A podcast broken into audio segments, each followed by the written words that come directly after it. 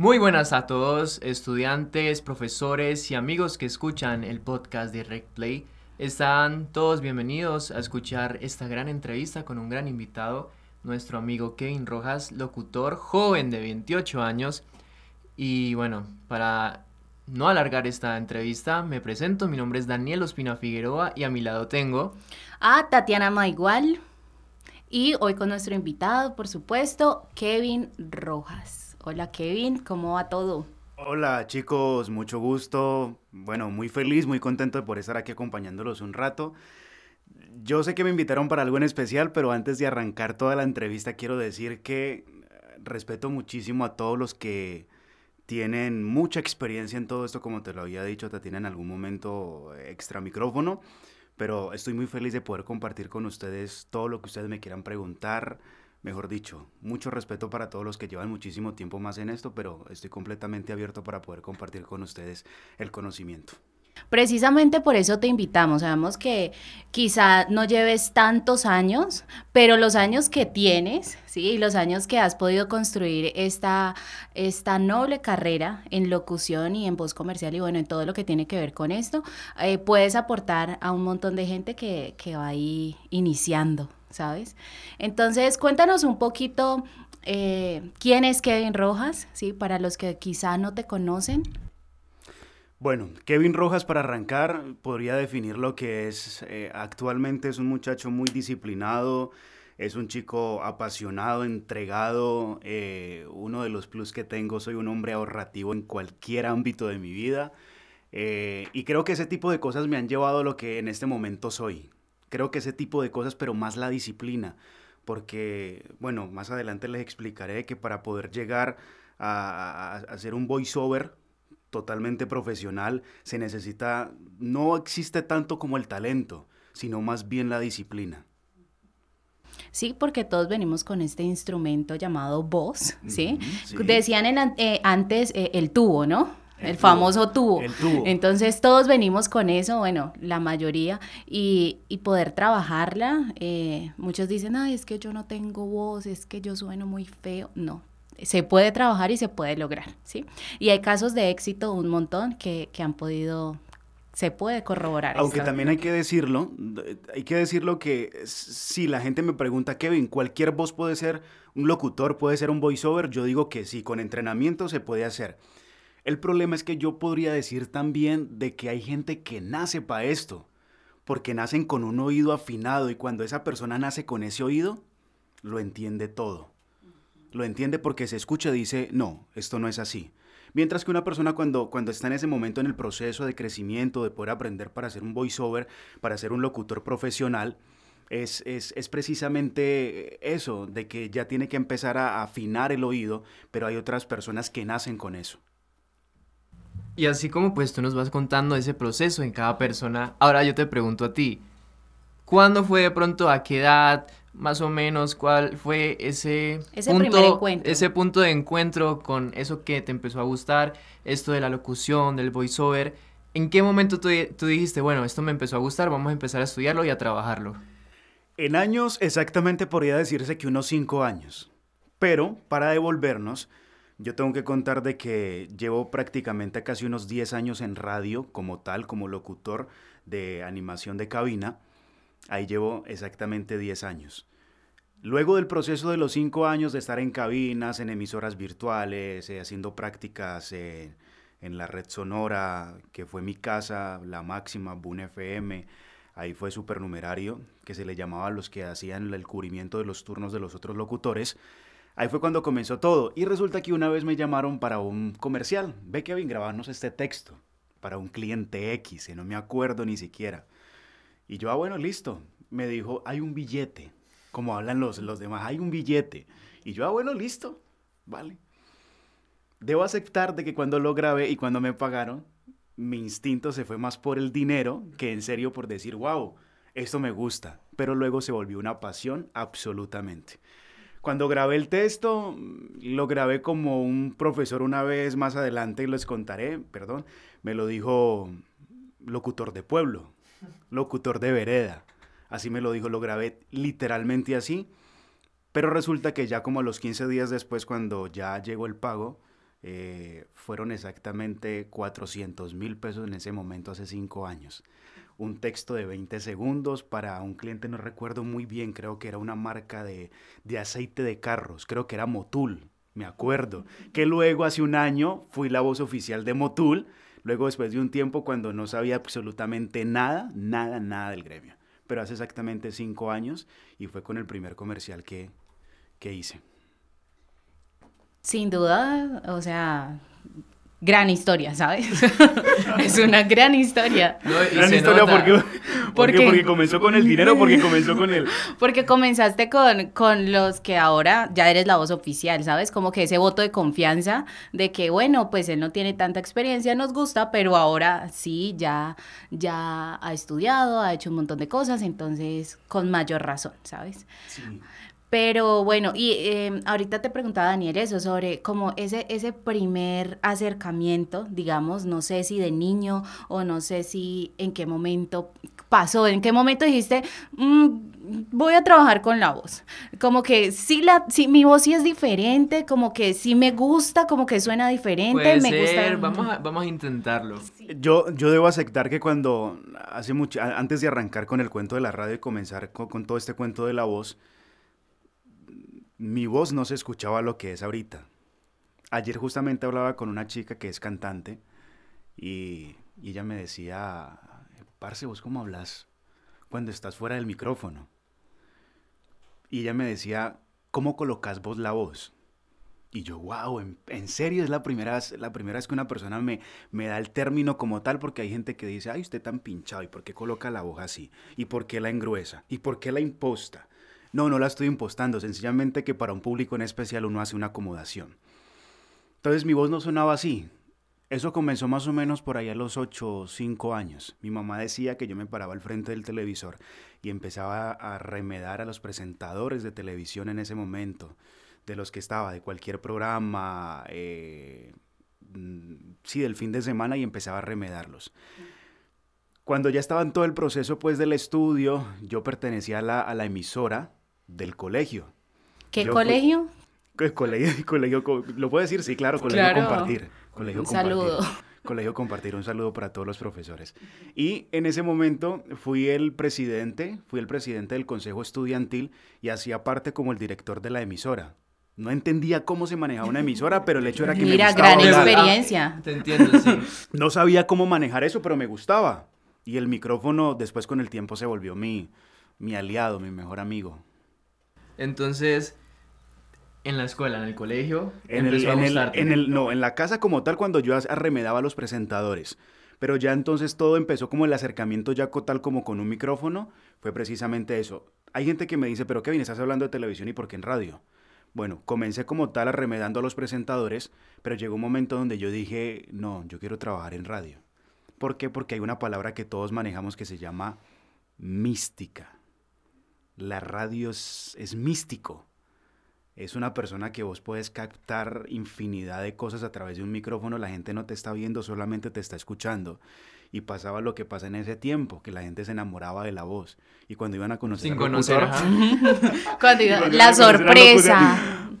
Ay, era simpático. Ay, yo pensé que a vos era como de alguien diferente. exacto, entonces eso pasó, pero fue prácticamente en el colegio que tuve el acercamiento. Y cuando estabas que décimo, once y ahí de pronto decidiste, bueno, me voy a ir para esta universidad a estudiar esto cómo fue ese proceso? Yo estaba, estaba como en décimo, once cuando la gente me decía, Kevin, ¿qué, qué quieres estudiar? Y yo no, yo quiero estudiar una cantidad de cosas. Yo tuve una novia y ella era, ella estaba muy inclinada con toda la parte de salud. Eh, una, una novia, tuve una de parte de, de la salud, y entonces yo quería estudiar lo mismo que ella, yo me dejaba llevar por lo que otros decían. Cuando una profesora una vez me decía, Kevin, pero si vos tenés talento, vos sos el que haces las presentaciones, ¿por qué no te inclinas por la parte de la voz? Bueno, una cantidad de cosas. Y no sé qué fue lo que pasó, iba a estudiar paramédico, Tampoco sé qué fue lo que sucedió. Alguna persona me había dicho, no, hermano, no vas a estudiar eso, que yo no sé qué. Y yo seguro... Que la sangre, que usted por allá. que usted en una ambulancia se marea, que yo no sé qué, que esas vainas, bueno. Y ahí fue cuando ya hablé me vi con una, una tía, es la esposa de mi tío por parte de mamá. Ella actualmente es la secretaria de gerencia de ventas de la compañía a la que pertenezco en este momento, que es RCN. Cuando yo la vi en una fiesta, yo le dije, tía, ¿y es muy complicado entrar a RCN o qué? Pues mi hijo, un poquito, un poquito. Yo quiero estudiar eso, tía. ¿Dónde me recomienda? No, mi hijo, pues hay muchos. Jaime Echeverry, Instel, Artv, y bueno, me fui por Instel. Y ahí comienza tu carrera, digamos, tu proceso de aprendizaje. Eh, sabemos que esta academia, Instel, hay que nombrarla, ¿no? Eh, lleva muchísimos años, digamos, en, este, en este trabajo. Eh, de hecho, muchos de los locutores que vemos, que escuchamos hoy en, en radio, muchos han salido de, este tipo de escuelas, ¿no?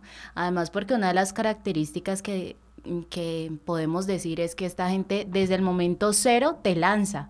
¿sí? Entonces, digamos que la experiencia con la que salís ya es, ya has presentado un montón de cosas, has hecho programas, hay muchas oportunidades también dentro de esto. ¿Qué personaje recuerdas que tú digas, wow, esta voz, este profesor, esta persona me enseñó y, y que tú, quizá han sido muchos, ¿no? Pero ese personaje que tú recuerdas que tú sientes que fue como esa primera persona que te aportó, que tú dices, uy, con este me le llevo tal detalle o tal cosa. Cuando yo arranqué en Instel, recuerdo que arrancamos con la carrera de eh, locución, locución y presentador de televisión, que es con el cartón que uno se gradúa, que es la certificación. Pero cuando llegó el cuarto semestre había que hacer una especialización. Entonces llegó el momento de especializarme, creo que era comunicación organizacional, presentador de televisión, el otro era voz comercial y yo me incliné por la voz comercial. Yo dije, no, yo quiero voz comercial quiero hacerle a esto. Y en ese momento tenía un compañero que, actualmente es uno de mis mejores amigos que se llama Félix Marroquín, que es un crack, él, mejor dicho, también ha sido una parte de enseñanza en todo esto. Y cuando arrancamos, él ya llevaba como cierto trayecto. Y él me decía, no, hermano, dale, métete a la voz comercial. Profesor, conocí a Guillermo Montoya, una de las mejores voces a nivel nacional y de Latinoamérica, porque tiene un vozarrón, un tubo impresionante, una cosa espectacular. Creo que actualmente es la voz de la alcaldía. Sí, y él también incluso ha participado, bueno, lo, yo creo que muchas personas lo han escuchado, pero no saben que la voz es la de él. Y es algo muy reconocible aquí en Cali. Él ha trabajado, creo que también, me corrige si no es así, olímpica. En, sí. en otras emisoras. En otras el primero, emisoras. El primero, claro, él arrancó como locutor, pero ya después de que se dio cuenta de que podía ganar muy bien con ese gremio, él sencillamente dijo, no, yo me inclino por esta parte y se fue por la voz comercial. Creo que hasta en una novela la Ronca de Oro, presentándola ah, al final. Sí, sí, sí, sí, sí, sí. Él estuvo participando en esa, en esa novela, me acuerdo. Talentos, ¿no? Grandes talentos. Y hablando de todos esos procesos que ha tenido también con, con ayuda de los personajes que has tenido en tu vida, que te han ayudado a crecer y que te han dado ese impulso, ese ánimo para, para seguir haciendo esto que te gusta, ¿cuál ha sido, sí, digámosle, como trabajo que, más te ha gustado, como que más te ha impactado y te, ha llenado de, el corazón por haberlo hecho? En la parte de voz comercial, el trabajo. Yo creo que tener la oportunidad de identificar marcas con mi voz ha sido uno de los procesos más lindos de la cual me he enamorado completamente. El proceso, de mandar un demo, mandar una hoja de vida, de que una agencia o una marca te contacte. Hola Kevin, ¿cómo estás? Me gusta tu reel, me gusta tu demo, me gusta tu voz. ¿Será que nos puedes mandar una prueba? Claro que sí, venga, grabo, lo mando, lo edito, se lo entrego al cliente, me dice perfecto, me gustó muchísimo. Es como esa parte del proceso de poder tener un, un, acercamiento total con el cliente. Yo creo que ha sido uno de los trabajos más bonitos que, que he tenido y que me ha encantado muchísimo precisamente por eso. Porque, bueno, no sé si me esté acercando mucho a la pregunta que quieran hacer más adelante, pero el año pasado fue uno, uno de los trabajos, creo que en plena pandemia, para algunos había sido muy duro. En ese momento había terminado de concluir mi estudio de grabación. Tengo un estudio de grabación profesional en mi casa. Eh, utilicé mis ahorros para poderlo hacer. Creo que eso es una pregunta más adelante, pero entonces no me quiero adelantar, pero en ese momento, en plena, en plena pandemia, en plena pandemia, llegó un cliente y creo que fue el cliente más grande que yo haya tenido en ese momento. Ahorita más adelante eso como que despegó. Pero fue, fui la voz oficial durante seis meses de la campaña de Té Hindú. Té Hindú. ¿Han probado el té? Sí, claro, lo han probado. Claro. lo han probado? Sí, sí. claro que sí. Ese, voz comercial de Té Hindú. Ha sido uno de los, de los procesos más bonitos.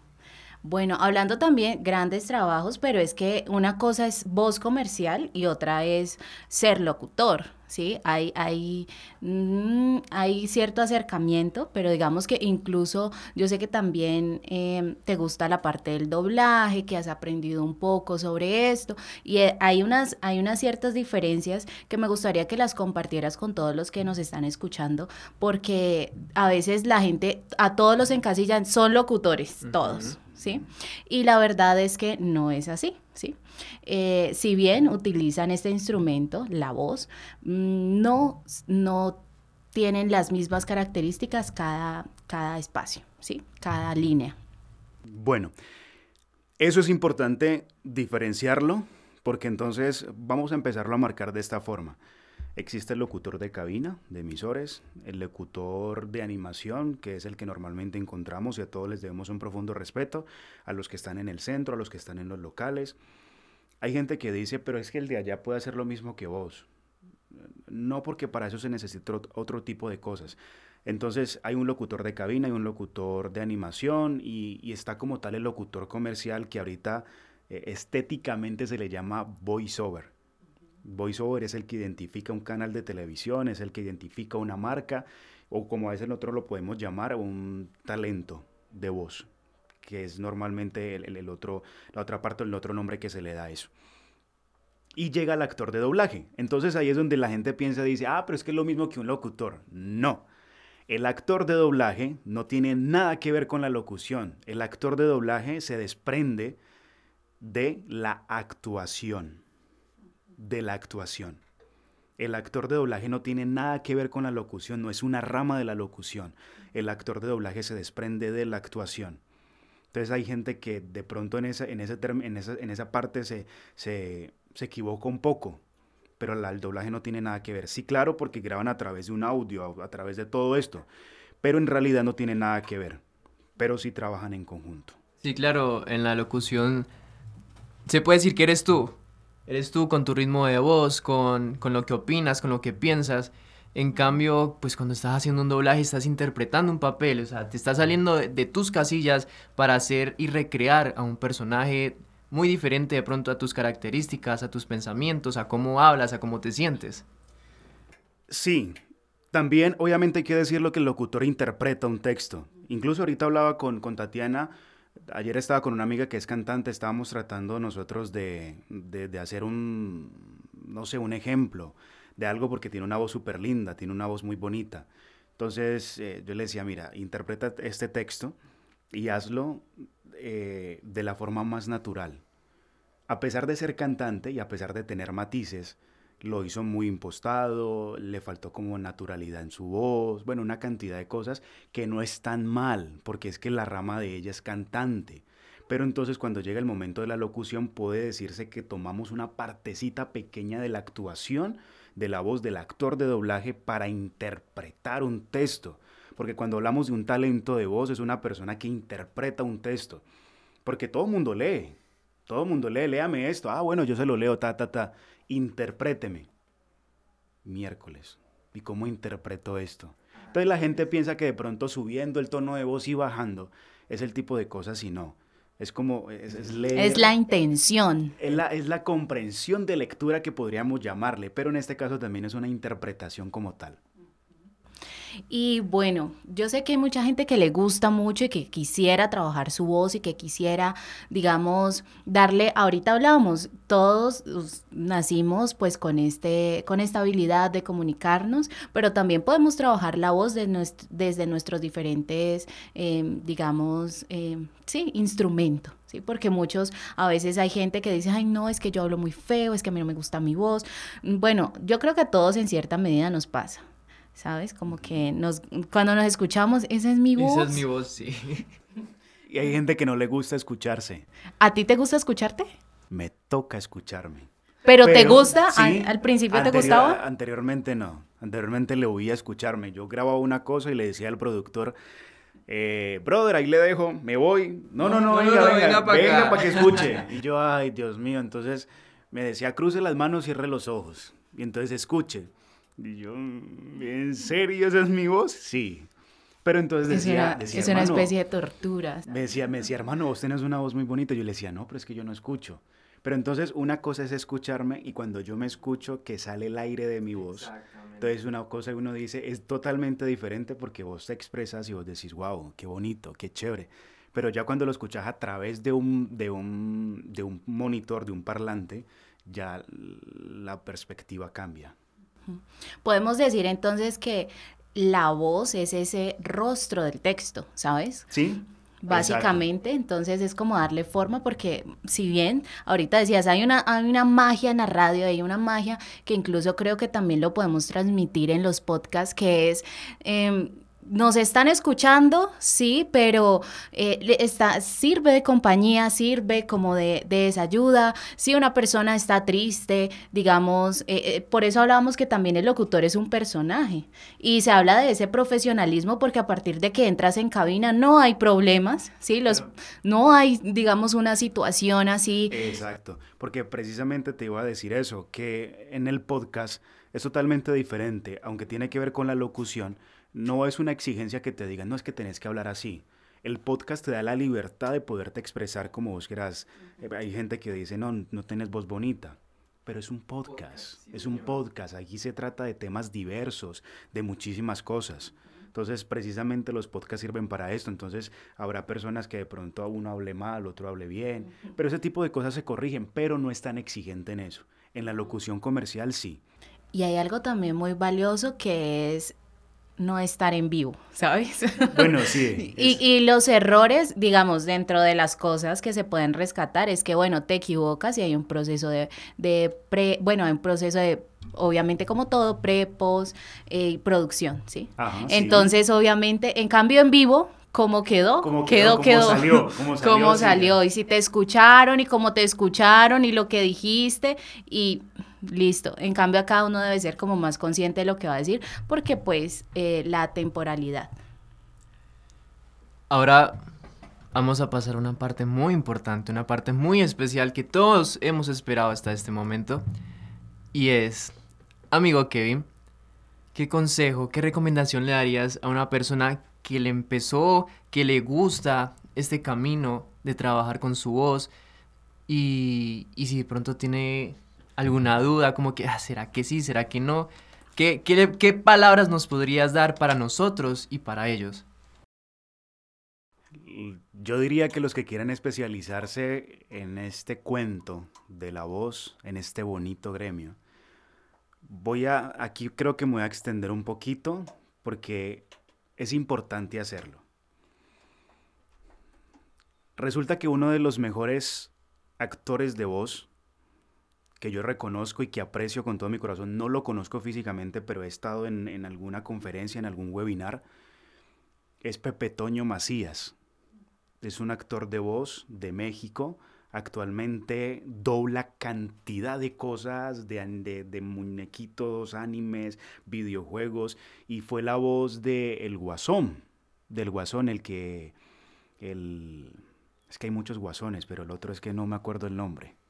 Pero bueno, el hecho es que fue uno de ellos, él dobló la voz de él y resulta que en un webinar, en una, en una videoconferencia, en ese momento no se le llamaba webinar, se le llamaba videoconferencia porque fue hace un tiempo, él decía, le hacíamos la misma pregunta, don Pepe Toño, ¿qué hacemos nosotros para ser locutores, para hacer voz comercial o para ser actor de voz?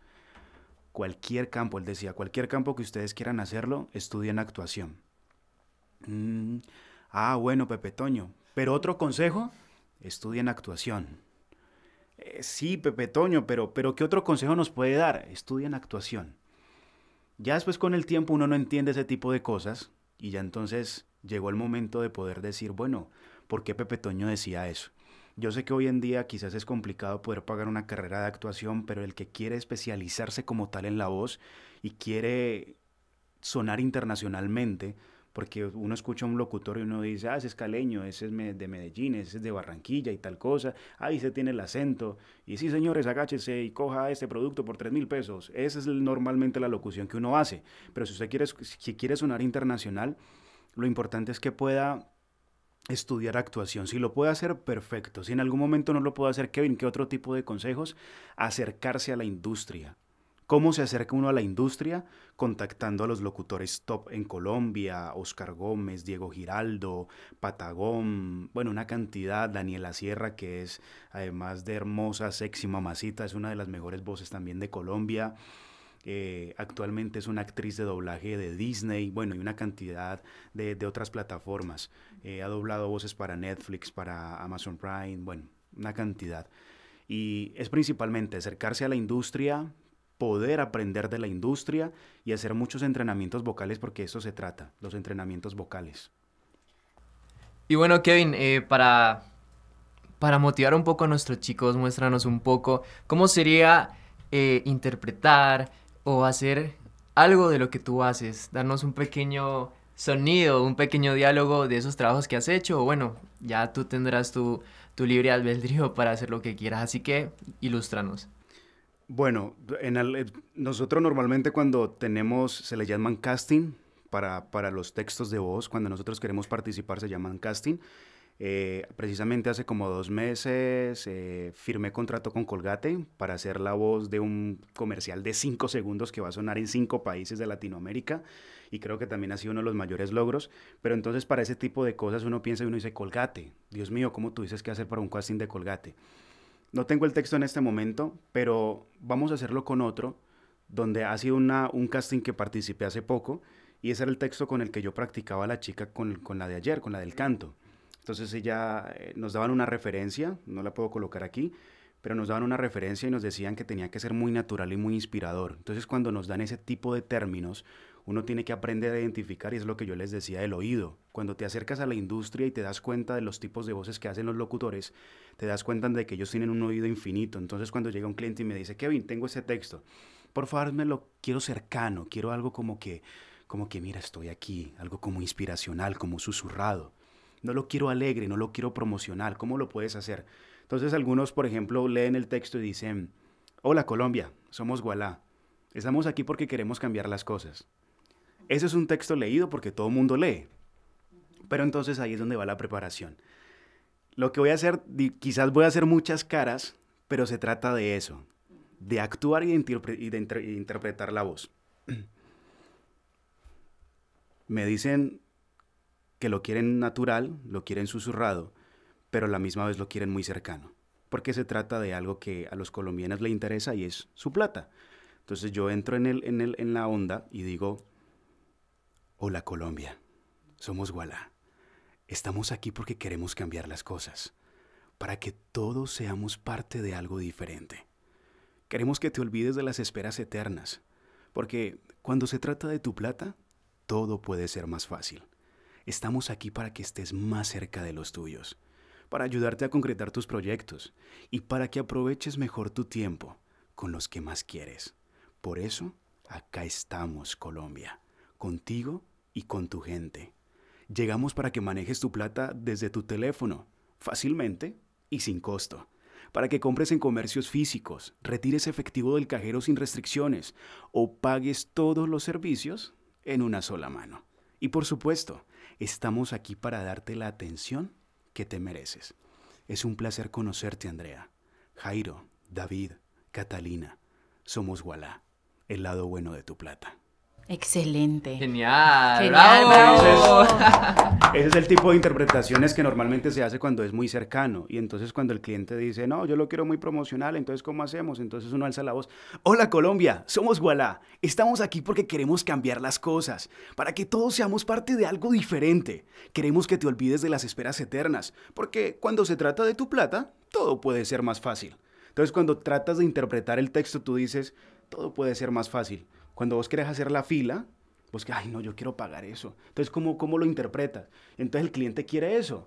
Cuando vos te le acercás en ese sentido, entonces como cuando, ah, qué pereza, hermano, yo quiero pagar ese recibo, pero esa fila. Entonces cuando hay una parte de eso dice fácil y sin costo. Entonces, ¿qué haces vos? Te relajas. Fácil y sin costo. No te preocupes tanto como sale la voz, preocúpese más bien por la interpretación del texto, que ya todo sale. Bueno, yo creo que les quedó súper claro, hasta incluso a los que nos están escuchando, porque se nota muchísimo cómo cambias eh, y también cómo interpretas, ¿sabes? Cambias la voz, la interpretas, juegas con ella y finalmente este es el resultado de algo que, una palabra muy especial que decías ahorita y se llama disciplina, ¿sí? Disciplina, constancia, ¿sí? Y, aquí va la... la eh, las flores porque yo sé que te ha costado un montón, ¿sí? Y te ha costado un montón, incluso lo que ahorita hablaba, hablabas de que tienes un ya un, en, tu, en tu casa Sí, un estudio de grabación y todo esto eh, se debe a, toda la magia que, que, ocurrió a esos cinco años del Kevin al frente del, del, televisor imitando a los demás, ¿sí? imitando a esos presentadores. Hoy quizá muchos de los que te, te están escuchando dicen, uy, buena voz, no sé qué. ¿Dónde te pueden escuchar ellos ahora? ¿Dónde me pueden escuchar? Bueno. aparte de eh, Colgate. Aparte de Colgate, bueno, de Teindú. De Teindú, aquí presumiendo mis trabajos. He grabado para Chevrolet, he grabado, eh, ah, bueno, las redes sociales, me pueden encontrar en Instagram como eh, Kevin Rojas, raya al piso, AP, que es aponte, AP, raya al piso, AP. Ahí me pueden encontrar, es donde manejo todo lo que tiene que ver con el portafolio. Ahorita estoy en un trabajo de poder subir más videos, de poder hacerlo, porque normalmente uno cuando está en este, en este mundo hay muchos que muestran su talento. A veces, bueno, eh, mantengo ocupado con otro tipo de cosas que a veces no quedan ese, ese espacio, pero quiero subir los videos para que la gente conozca el estudio de grabación. Pero bueno, en cantidad, el, lo de Colgate no ha salido todavía, creo que salen unos dos meses. Y bueno, si lo escuchan por ahí, es una patica de cinco segundos nomás. Y ya, bueno, una cantidad de clientes. Eh, actualmente, hace dos meses fui la voz oficial de la alcaldía de Chía, de Cundinamarca, de Neiva. Y, ya, en otro momento contaremos de cómo se consiguen los clientes, cómo hacen para contactarte, bueno, porque es que claro, es una aquí nos quedaríamos todo el día. es una vaina muy extensa. Yo creo que podemos hacer como un taller, una cosa así. Sí, porque es una vaina muy extensa. Sí, porque hay gente que dice, bueno, ¿y ustedes cómo llegan a eso? Sí, ¿cómo le hicieron? Porque creen que lo que ahorita mencionabas, creen que hablas, ay no, se escucha bien, RCN y Caracol están ahí esperándote.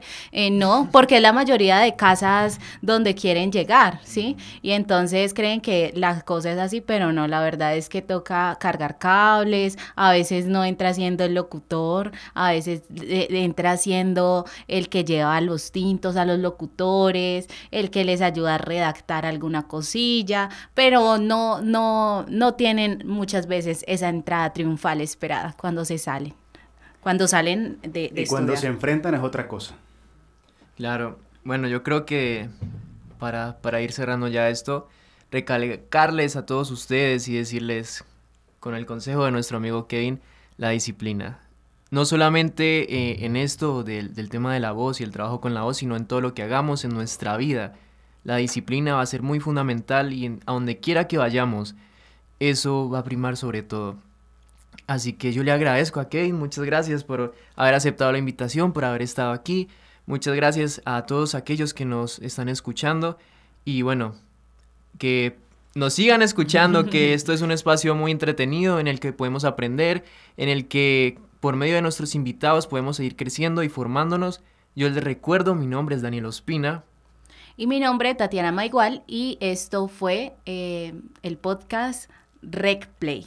Y nos pueden encontrar y nos pueden seguir en nuestras redes sociales como arroba RecPlay para que ustedes, FADP, perdón, arroba, arroba RecPlay FADP y nos pueden seguir ahí porque vamos a estar entrevistando mucho más gente y les vamos a estar mostrando muchas cosas.